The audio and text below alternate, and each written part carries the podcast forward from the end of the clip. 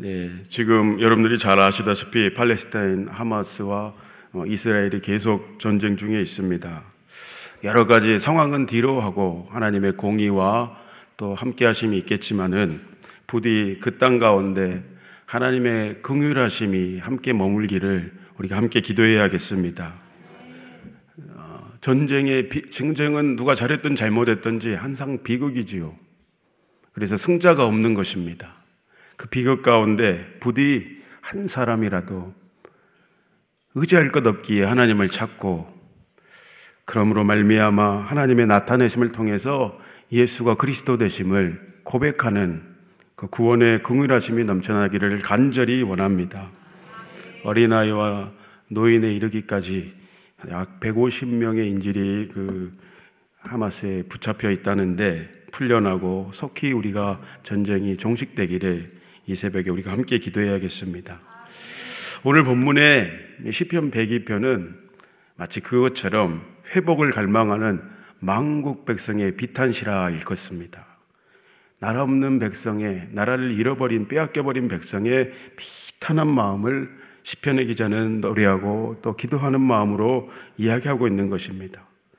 우리나라 속담에 이런 이야기가 있습니다. 나라 없는 백성은 상갓집 개만도 못하다. 금수 못하 못하다 이런 속담이 있습니다. 나라 없는 백성의 처지가 얼마나 서글프고 인생이 고달픈지 말할 수 없음을 이야기하는 그 내용입니다. 이 시편의 미상의 오늘 102편은 어떤 언제 기록된 거냐면 어, 학자들은 이야기하기를 BC 586년에서 538년경에 이스라엘이 바벨론 포로 시대에 있을 때 이 시가 지어졌던 것이다. 이렇게 이야기합니다. 그때 어떻습니까? 이스라엘이 바벨론의 어, 침공으로 인해서 국토를 유린당했고 이영 말리 알지 못하는 곳에 사람들이 많이 포로로 끌려갔습니다. 이 고통스러운 나날을 보내던 시인과 이스라엘 백성들은 마치 자신과 이스라엘 민족 모두가 치욕 가운데 살아가고 있음을 아니 치욕 그 자체인 인생을 살아가고 있음을 오늘 이, 이야기하고 있는 것입니다. 바로 히브리어 원문으로 보면은 본문에 표제어가 있습니다. 표제어는 사실은 히브리어 원문으로는 1절에 해당되는데 어, 이렇게 기, 록되어 있지요.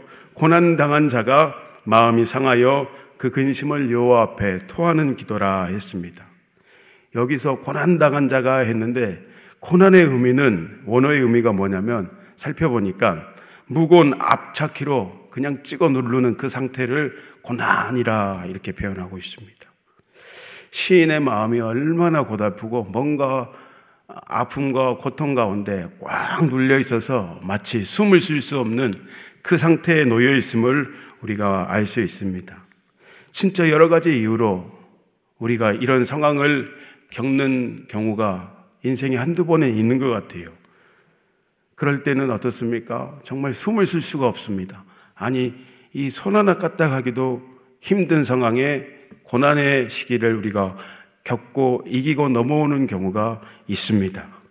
이 죽을 것 같은 상황에서 시인이 그러나 매우 잘한 결정이 있지요. 그, 그 결정은 바로 유일하신 소망 되시는 하나님께 토로하고 하나님을 의지하고 있다는 것입니다. 하나님을 기도하는 하나님께 기도하는 본문의 2절의 말씀이 오늘 주제 성구가 되겠습니다. 우리 다 같이 이절의 말씀을 마치 내 간절한 바람처럼 마음을 담아서 읽어봅시다.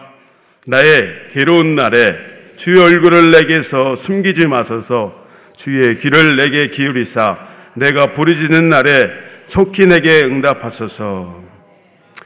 이 시편의 기자는 암울한 상태를 아무것도 의지할 수 없는 그 상태를 나의 괴로운 날에라고 표현하고 있습니다.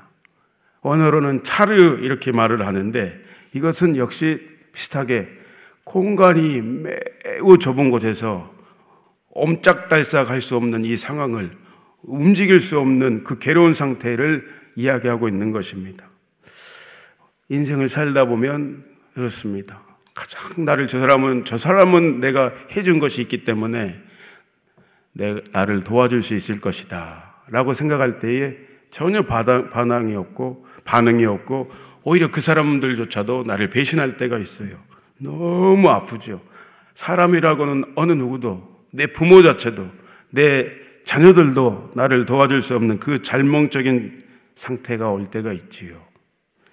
그럴 때 우리는 매우 비참한데 오늘 본문을 통해서 우리가 무엇을 깨달을 수 있는가?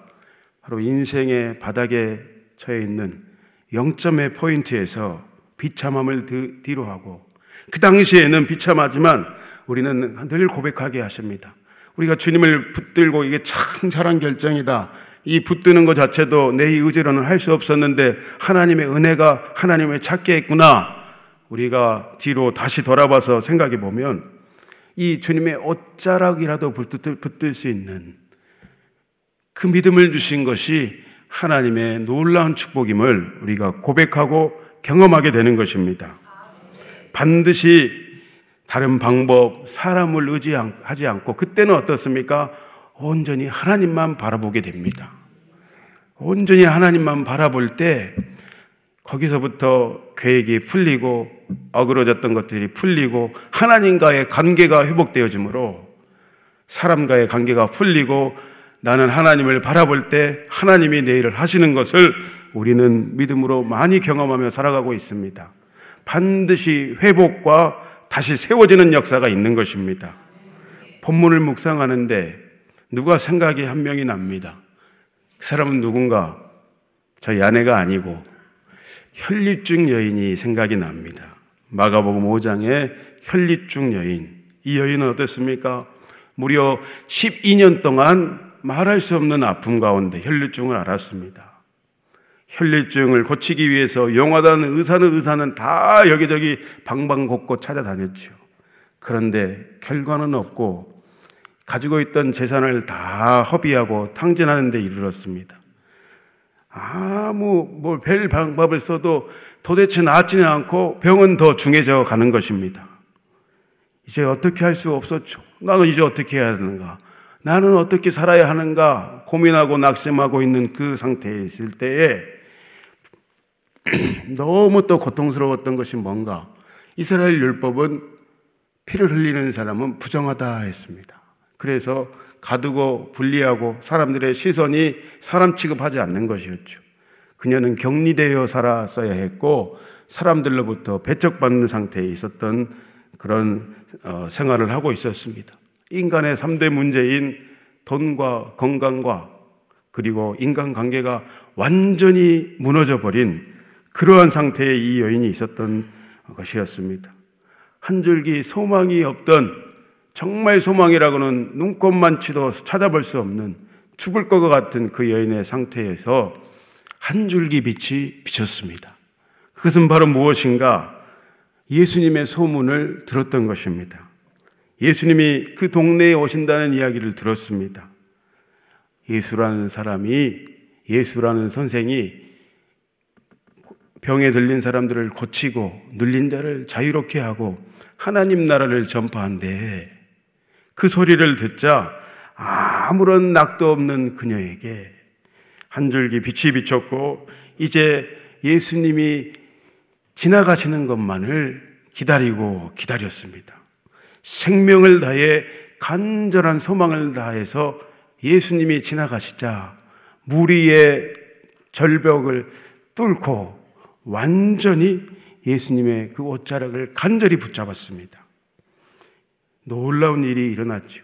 바로 그녀는 그냥 붙든 게 아니라 믿음으로 주님을 그 옷자락을 딱 붙들었던 것입니다. 마가복음 5장 28절에는 이렇게 이야기합니다. 우리 다 같이 읽어볼까요? 이는 내가 그의 옷에만 손을 대워도 구원을 받으리라 생각함이러라. 구원을 받으리라 생각함이러라. 믿음입니다. 생각함이러라 이 원어의 뜻을 살펴보니까 이런, 이런 뜻을 가지고 있어요. 계속해서 그렇게 믿고 마음으로 이 혈류증 여인이 생각했던 거예요. 선포했던 거예요. 무엇을 생각했을까? 다른 사람들은, 의사들은 나를 고칠 수 없지만, 저 예수라는 선생이, 저 예수님이 나를 고치실 거야. 나를 구원하실 분이야. 계속해서 자기 속으로 엎드리고 입술로 선포했다라는 것입니다. 예수님만이 나의 구원자 되시고 예수님만이 나의 치유자 되십니다.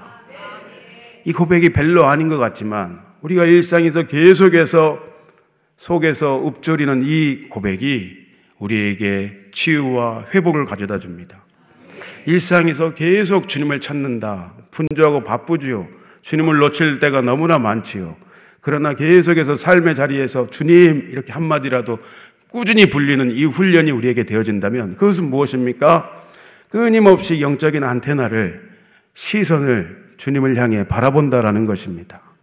바라볼 때 우리에게는 하나님이 함께 하심을 영적인, 영적인 연, 인, 발음이 안 되네.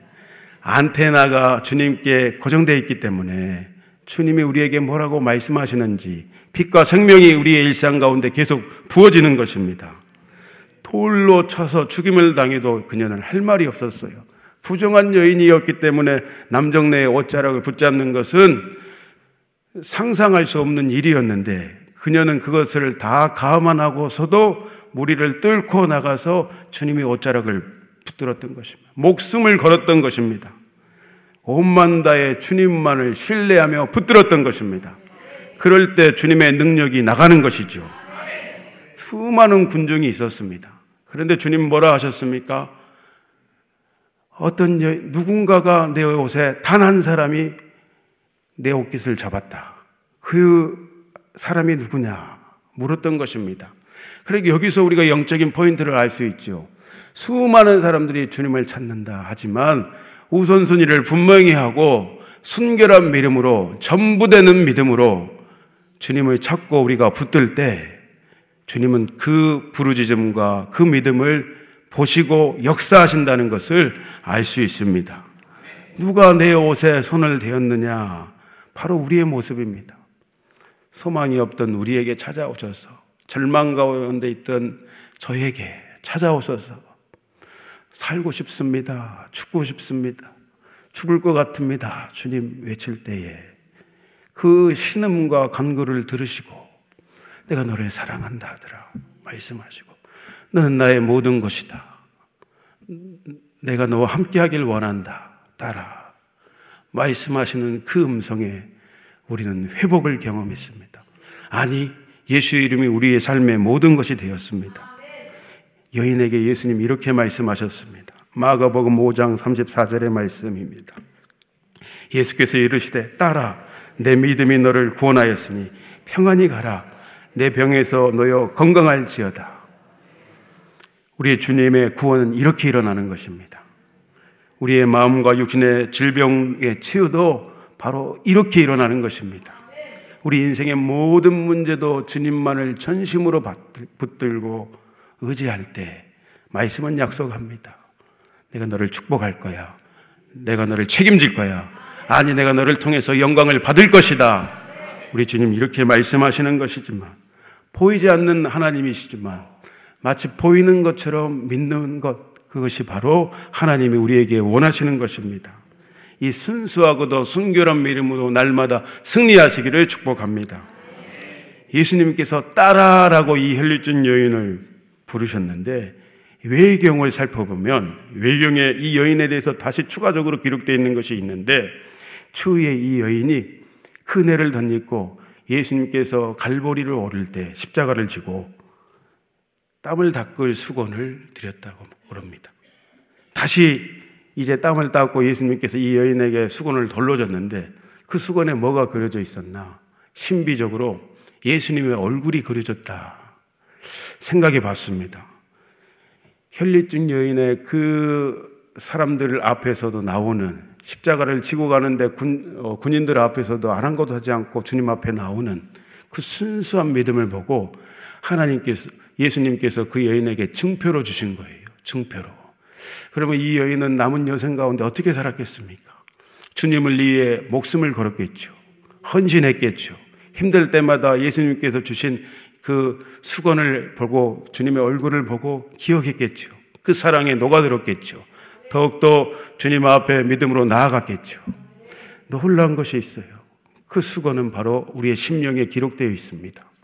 예수님의 얼굴과 예수님의 우리를 향한 마음이 우리의 마음 가운데 함께 하시는 임마누엘의 하나님이 저와 여러분의 하나님인 줄 믿습니다.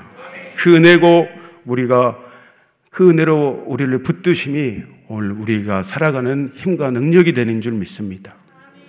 끊임없이 그렇게 그 여인은 주님을 기억했습니다. 날마다 주님을 기억하고 살아가는 것, 그것이 우리를 붙들어 주시는 줄 믿습니다. 우리를 깨워주는 것입니다. 본문의 12절의 말씀도 이렇게 이야기하고 있어요. 시편의 기자는 이렇게 이야기합니다. 주는 영원히 계시고 주에 대한 기억은 대대에 이르리로다. 이제 1절에서 11절까지 말씀은 마치 민족의 아픔과 고통이 또 자신의 인생의 문제로 인해서 개인적인 상황을 처절하게 표현하고 있지요. 11절에 보면 내 날이 길어지는 그림자 같고 풀이 시들어진 같습니다. 그런데 12절에는 반전이 일어나요. 원어로 보니까 이렇게 해요. 어, 원어로 보니까 그러나 여호와는 그러나 당신은 영원히 계시고 죄에 대한 기억은 대대에 이릅니다. 표현이 반전이 일어나는데 이 말은 무슨 말인가? 내 나라와 나의 인생의 문제, 소망이 없는 그 암울한 상황 가운데 내가 있지만 그러나 여호와 하나님께서 반드시 정한 때가 되면은 우리 나와 우리 민족을 긍휼히 여기시고 하나님께서 우리를 회복시키시고 우리의 후손들을 통해서 영광을 또한 받으실 것입니다. 놀라운 일이죠. 22절에 계속해서 세세한 22절까지 세세한 내용이 기록되어 있는데 갑자기 시인이 낙담에 빠졌었잖아요. 소망이 없는 상태를 막 노래하고 기도하고 있, 다가 이제 기도하니까 어떻습니까? 주님의 만지심이 있는 거예요. 주님의 약속이 막 생각나는 거예요. 아직 자신의 삶, 삶은 암울한 상태, 그 상태 그대로 있지만 하나님의 약속이 민족들에게 어, 자신의 조상들에게 했던 그 약속이 막 떠오르는 거예요. 그러니까 그 약속을 막 선포하고 있어요. 그 약속을 선포하면서 노래하는데 그 약속과 선포 그대로 되, 되게 되었죠. 우리의 삶에도 그렇게 되는 줄 믿습니다. 믿음이란 무엇입니까? 우리에게 약속하신 바를, 말씀에 기록하신 바를, 과거에 내게 음성으로 분명히 레마로 말씀하신 바를, 그것을 우리가 붙들고 우리의 삶은 암울한 상태이지만 하나님이 이루실 것을 바라보고 믿고 선포하며 행동으로 옮길 때 그 일은 여러분에게 것이 되는 줄 믿습니다. 21절의 시편의 기자는 이렇게 이야기합니다. 여호와의 이름을 시원해서 그의 영예를 에루살렘에서 선포하게 하심이라. 아직 이루어지지 않은 일이지만 그날을 바라보며 하나님의 약속을 붙들고 시편의 기자는 선포하며 기도하고 있습니다. 우리의 기도가 이렇게 돼야 한다라는 것입니다. 여러분과 여러분 자녀들에게 하시는 약속, 아직은 우리 자녀가 그 상태에 있지만 하나님이 하실 것들을 믿고 선포하시고 기도하시기를 축복합니다. 그대로 이루어지는 것입니다. 아니, 그대로 이루어질 뿐만 아니라 더 내가 생각한 것보다 더 높은 차원으로 우리의 삶을 통해서, 우리 자녀들의 삶을 통해서 하나님께서 영광 받으실 줄 믿습니다. 기도는 이렇게 능력이 있습니다. 우리가 문제, 인생의 문제로 주님 앞에 그것을 가지고 나왔다가 우리의 문제는 없어져 가지고 구속한 주만 보이는 은혜의 역사가 있게 하시는 것입니다. 이제 문제를 뛰어넘어서 하나님을 뜨겁게 만나게 되어지고 고난 중에 주의 윤례를 배우게 되어지고 하나님의 나라와 의를 구하게 하시는 고난의 신비가 있는 것입니다. 우리의 가장 큰 기쁨은 무엇인가? 이 땅 가운데 하나님을 영화롭게 하는 것이 우리의 기쁨인 줄 믿어요. 우리에게 주신 시험은 어떻습니까? 반드시 승리하는 것입니다. 시험아, 네 오는 것이 무엇이냐? 물리치고 이겨나가는 것입니다. 이 말씀을 기억하십시오. 고린도전서 10장 13절 읽어봅시다. 시작. 사람이 감당할 시험 밖에는 너희가 당할 것이 없나니 오직 하나님은 믿부사 너희가 감당하지 못할 시험 당함을 허락하지 아니하시고 시험 당할 즈음에 또한 피할 길을 내사 너희로 능히 감당하게 하시느니라. 여러분 가운데 시험과 고통 가운데 있는 분 계십니까?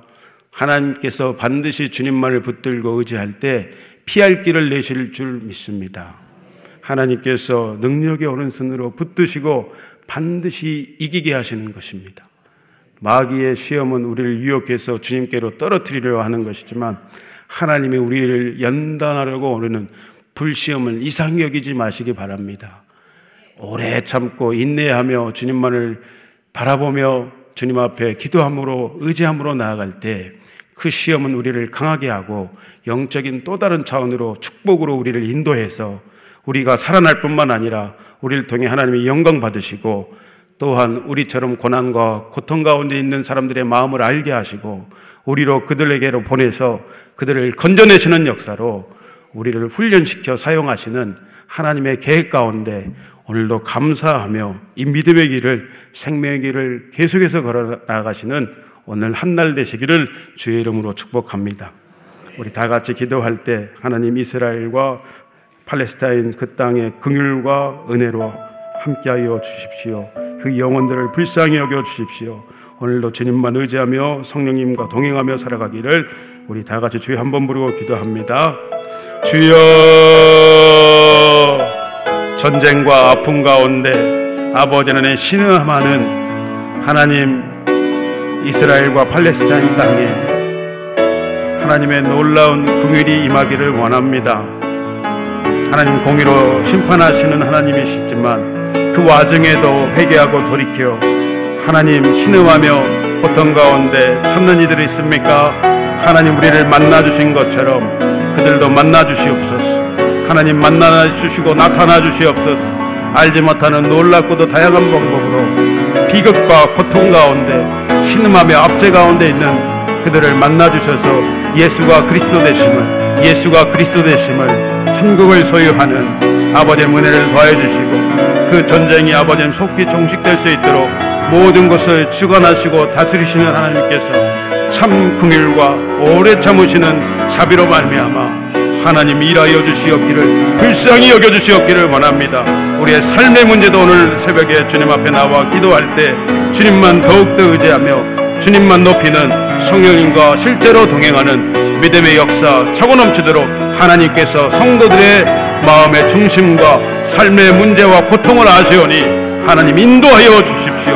생명의 길로 의의 길로 영광의 길로 우리를 빚으시고 인도하시고 하나님 함께하여 주옵소서. 오늘도 우리에게 가장 좋은 것들로 주시기를 기뻐하시는 주님께 감사하며 예수님의 이름으로 기도합니다. 주여, 주여, 주여. 하나님 오늘도 외치는 이 소리. 의지할 것 없기에 주님만 바라보며 하나님 기도하는 귀한 아버지 하나님 우리 성도 여러분들의 하나님 부르짖는 간구를 하나님 하나님 받으시고 응답하여 주십시오. 응답하여 주십시오. 주님은 아버지는 우리의 소망이요 우리의 면류관 되시오니. 주님 아버지는 온전히 아버지는 이렇게 아버지는 있고 하나님 자비와 긍휼로 우리를